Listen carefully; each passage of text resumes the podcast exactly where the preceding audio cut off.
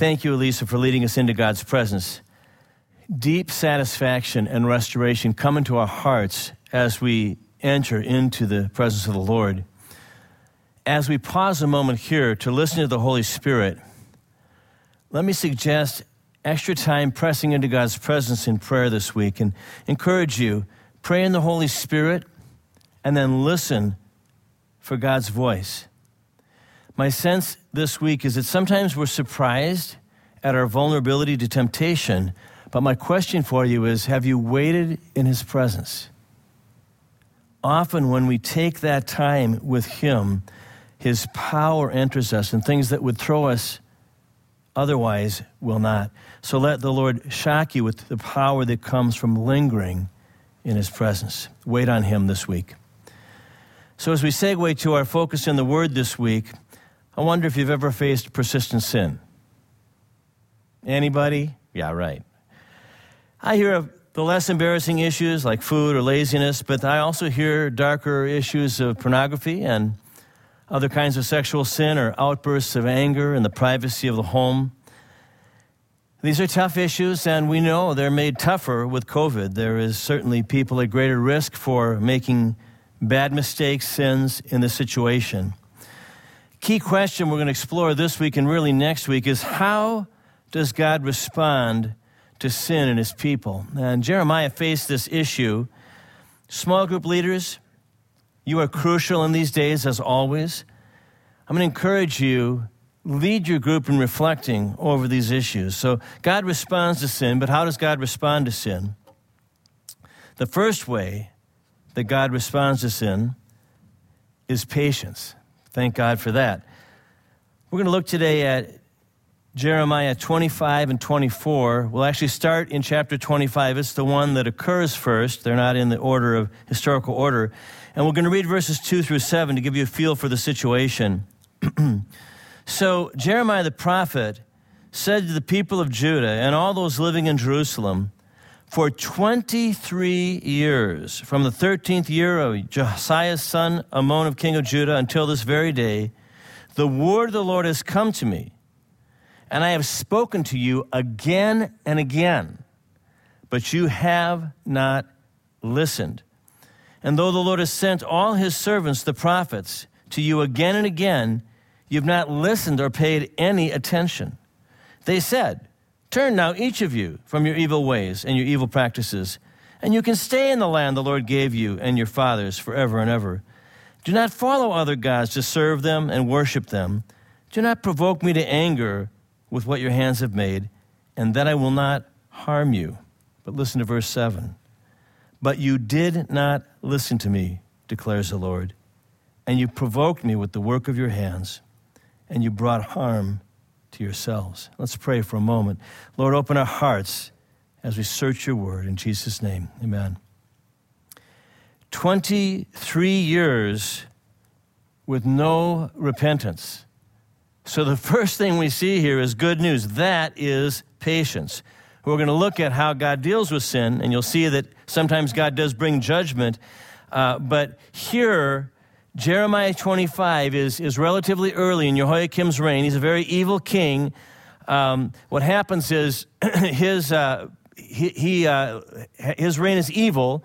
Babylon surrounds him, and probably he's killed in that time, or perhaps commits suicide. His son, uh, Jehoiachin, excuse me, is put in charge and then uh, quickly surrenders, and then Zedekiah is put in charge, and that's the person who's addressed in chapter 24. Uh, but here, what we want to go say here is back at, with Jehoiakim, the call of repentance is for 23 years. So let me just say this if you're nervous, you're wrestling, God is amazingly patient. In your own process, know that God knows your frame. He's being patient with you. Take the steps you need to every day. Trust Him in the steps Fear God, but don't be afraid of God. Have reverence, but don't have anxiety or paralysis. And so, just to lay this out a little bit, I want to take a couple minutes and just lay out true repentance. And we'll be talking about this for a couple of weeks. What is true repentance?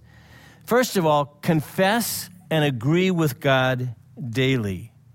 even when you're stumbling, you're trying to get over something, each day confess and, and know in your heart. 1 John 1 9, we confess our faults. Uh, he forgives us and purifies us from all unrighteousness. Get your conscience at rest. Because when you're in the middle of the battle, one of the tricks of the enemy is you fall and you think, oh, I'm just going to fall tomorrow anyway. You know, I'll, I'll lose my temper again, or whatever the thing would be. And no, don't do it. Confess and agree with God. Then, secondly, begin to plant seeds for new desire, holy desire. This is where scripture memory start to, to plant those seeds for what you want to see grow. And then, along with that, maybe a third step or related to the second step, get a vision, get a picture in your mind for what does God want to do in your life? Where is He going to take you a year from now, two years from now, five years from now? So maybe the wrestling is uh, pornographic temptation. So you say, okay, Lord, I believe that that maybe if I'm obedient and I'm following your ways, maybe a year from now, when I have that temptation, it won't even throw me.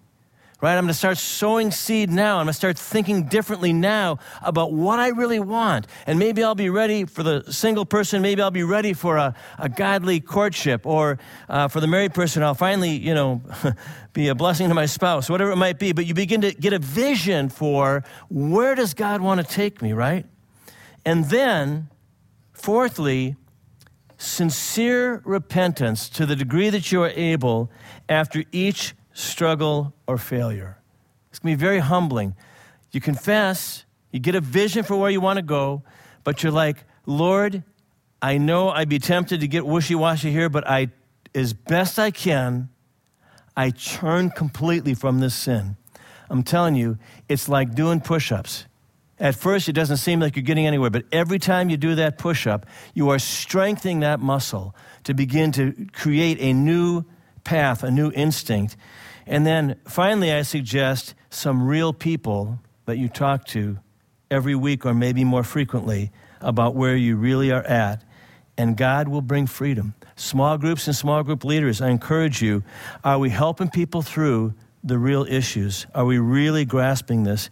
Um, turning away from sin to God, I thought of Romans 6 11 uh, where he talks about how we're dead in, to sin, alive to God in Christ Jesus. And then he says in verse 11 of chapter 6 of Romans, in the same way, just like Christ has died to sin, now, you know, alive to God, in the same way, count yourself dead to sin, but not just dead to sin, and alive to God in Christ Jesus. So Paul's really saying us a very similar thing. He's saying, okay, you're having this battle. Consider yourself to be dead to sin, but also you're not just dead to sin why do we want to be dead to sin? So we can be alive to God, so we can be aware of and in and enjoying that relationship that we have with Jesus Christ. So that's a part of the whole process, right? And so the first way that God responds to sin is with patience. God is patient with you, right? He's working with us. So we do this with confidence because God responds to sin with patience. But there's a second way that God responds to sin, that second way that God responds to sin is judgment. We need, do need to see this. So look at chapter 25 again, verse 7. But you did not listen to me, declares the Lord, and you provoked me with what your hands have made, and you brought harm to yourselves. Verses 8, 9, and 10. Therefore, the Lord Almighty says this Because you have not listened to my words, I will summon all the peoples of the north, and my servant Nebuchadnezzar, king of Babylon, my servant Nebuchadnezzar, okay, declares the Lord, and I will bring them against this land and its inhabitants and against all the surrounding nations. I will completely destroy them and make them an object of horror and scorn and an everlasting ruin. I'll banish from them the sounds of joy and gladness, the sound, the voices of bride and bridegroom, the sound of millstones and the light of the lamp. Wow. Well, we like to say, well, that's old covenant. Whew. But what I want to help you see here, he's dealing with the whole people of God. And this is not just about the old covenant.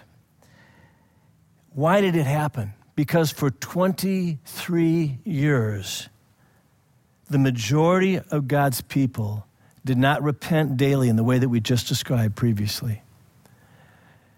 When that happens, God judges the community with destruction, whether old or new covenant. You can look at church history and see it. Vital movements that become dead. Churches that refuse to be churches, that refuse to repent, lose their lamp, is how Revelation 2 and 3 put it. If you look carefully at Revelation 2 and 3, there's seven letters to seven churches. They're all in Asia Minor, what we call Turkey today, real churches.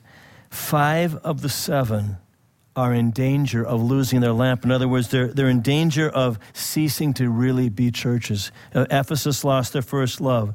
Pergamum and Thyatira, sexual immorality and idolatry. Sardis, he just says, you're dead. And Laodicea, of course, the lukewarm, self satisfied church. When destruction comes, it's not just, oh, you know, somebody wandered off. That's the church's job, right? That's the healthy church. Somebody, as sheep wanders, you chase them. He's talking about when the people of God as a whole grow cold, destruction comes and joy is lost. Notice the joy in verse 10. Uh, the joy are the normal cycles of life. The joy is lost. Some of us are a little uh, hyper spiritual. But look at this. What are covenant people? We're supposed to be able to enjoy marriage, right? Bride and bridegroom.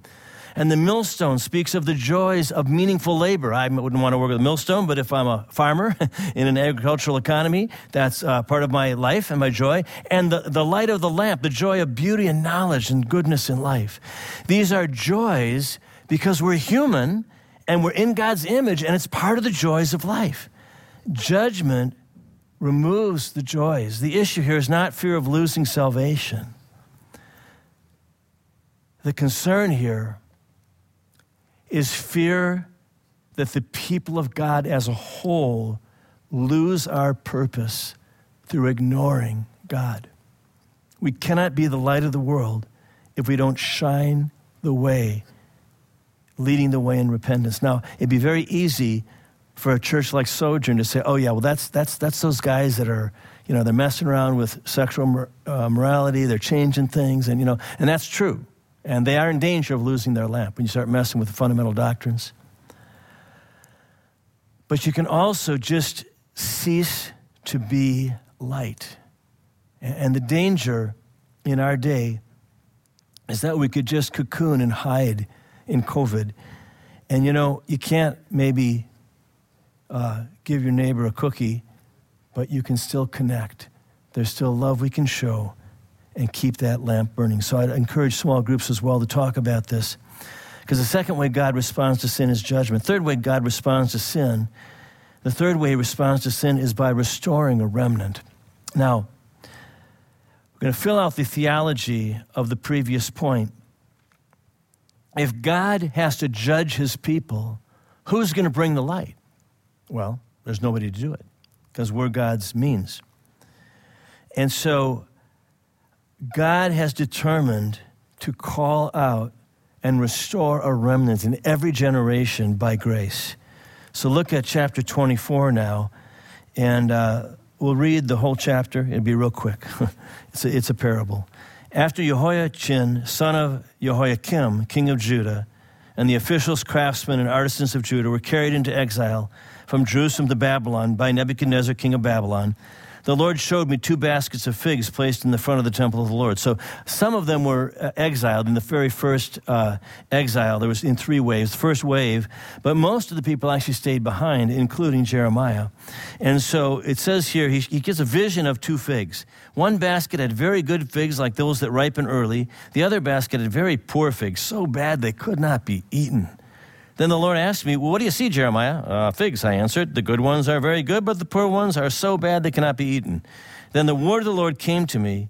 This is what the Lord, the God of Israel, says Like these good figs, I regard as good the exiles from Judah, whom I sent away from this place to the land of ba- the Babylonians. My eyes will watch over them for their good, and I'll bring them back to this land. I'll build them up and not tear them down. I'll plant them and not uproot them. And here's our verse I will give them a heart to know me that I am the Lord. They'll be my people and I'll be their God, for they will return to me with all their heart. Well, that sounds great. And verse 8 But like the poor figs, which are so bad they cannot be eaten, says the Lord, so I will deal with Zedekiah, king of Judah, his officials, and the survivors from Jerusalem, whether they remain in this land or live in Egypt. I'll make them abhorrent and an offense to all the kingdoms of the earth, a reproach and a byword, an object of ridicule and cursing wherever I banish them. I'll send the sword, famine, and plague against them until they're destroyed from the land I gave to them and their fathers. Whoa.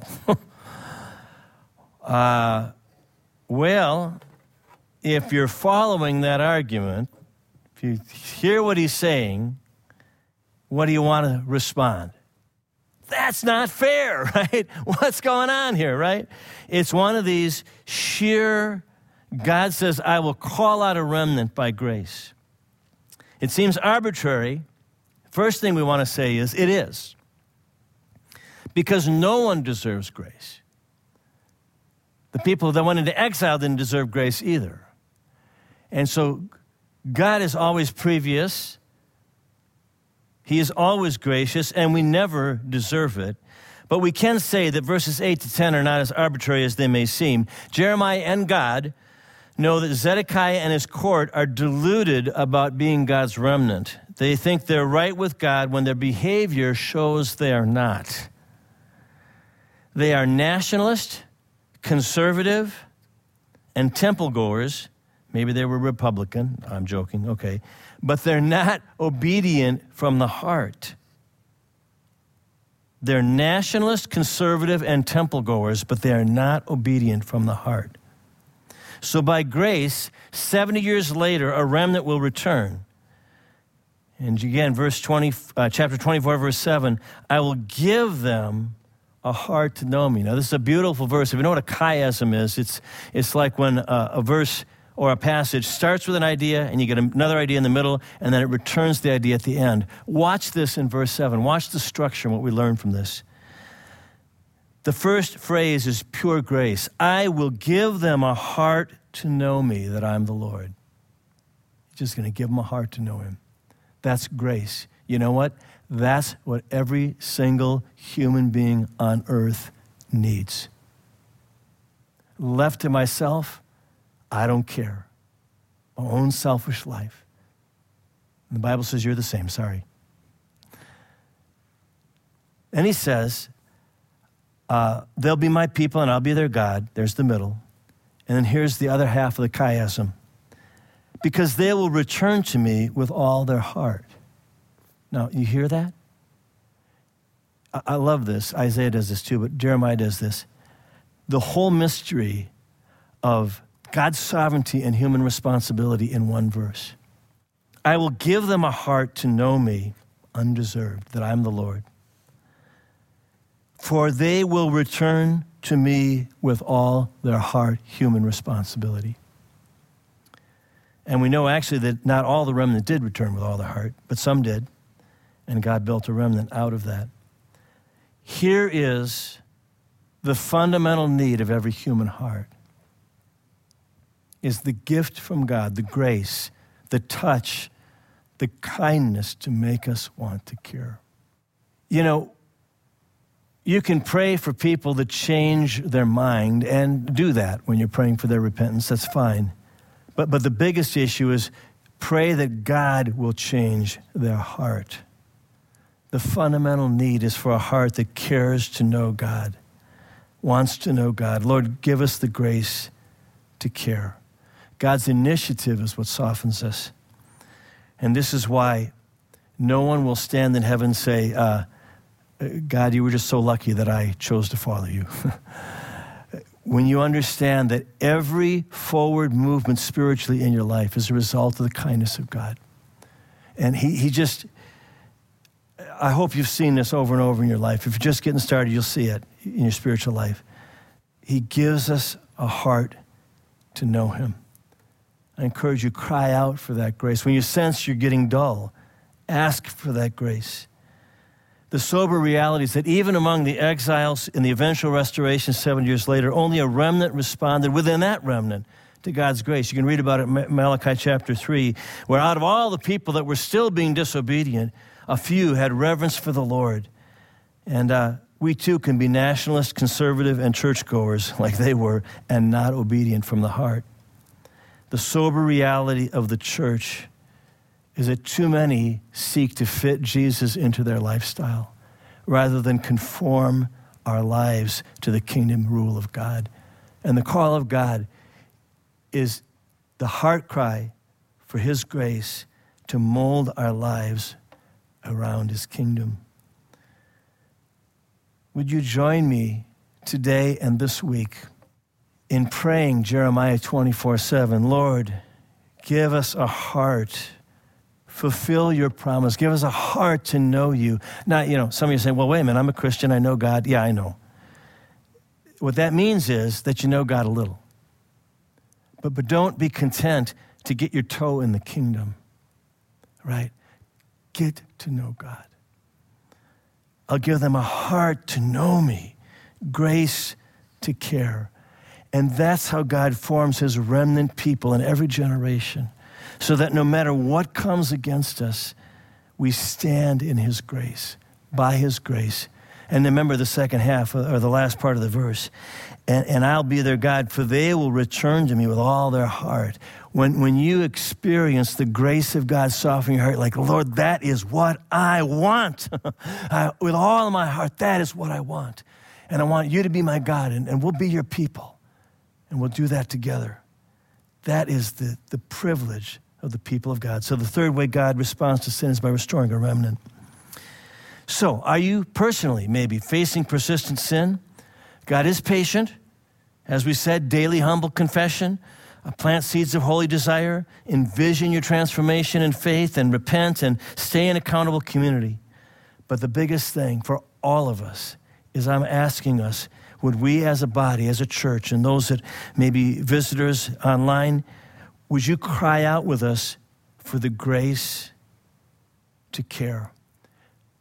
Small group leaders, would you lead your community in really crying out to God for the grace to care. Let's pray. Lord, we do pray now in Jesus' name that you would open our hearts and minds and spirits. Lord, the things happening around us are big, but in a way they're not. Because there's one thing needed to hear you, to walk with you, to know you. COVID's just highlighting what is always the case that there's really one thing crucial in life that's knowing you. And so, Father, I pray that you would fill our souls with a grace to desire you more and more, to find our joy in you more and more, to find our peace and forgiveness and transformation in fellowship with you. We ask that in Jesus' name we pray. Amen. God bless you.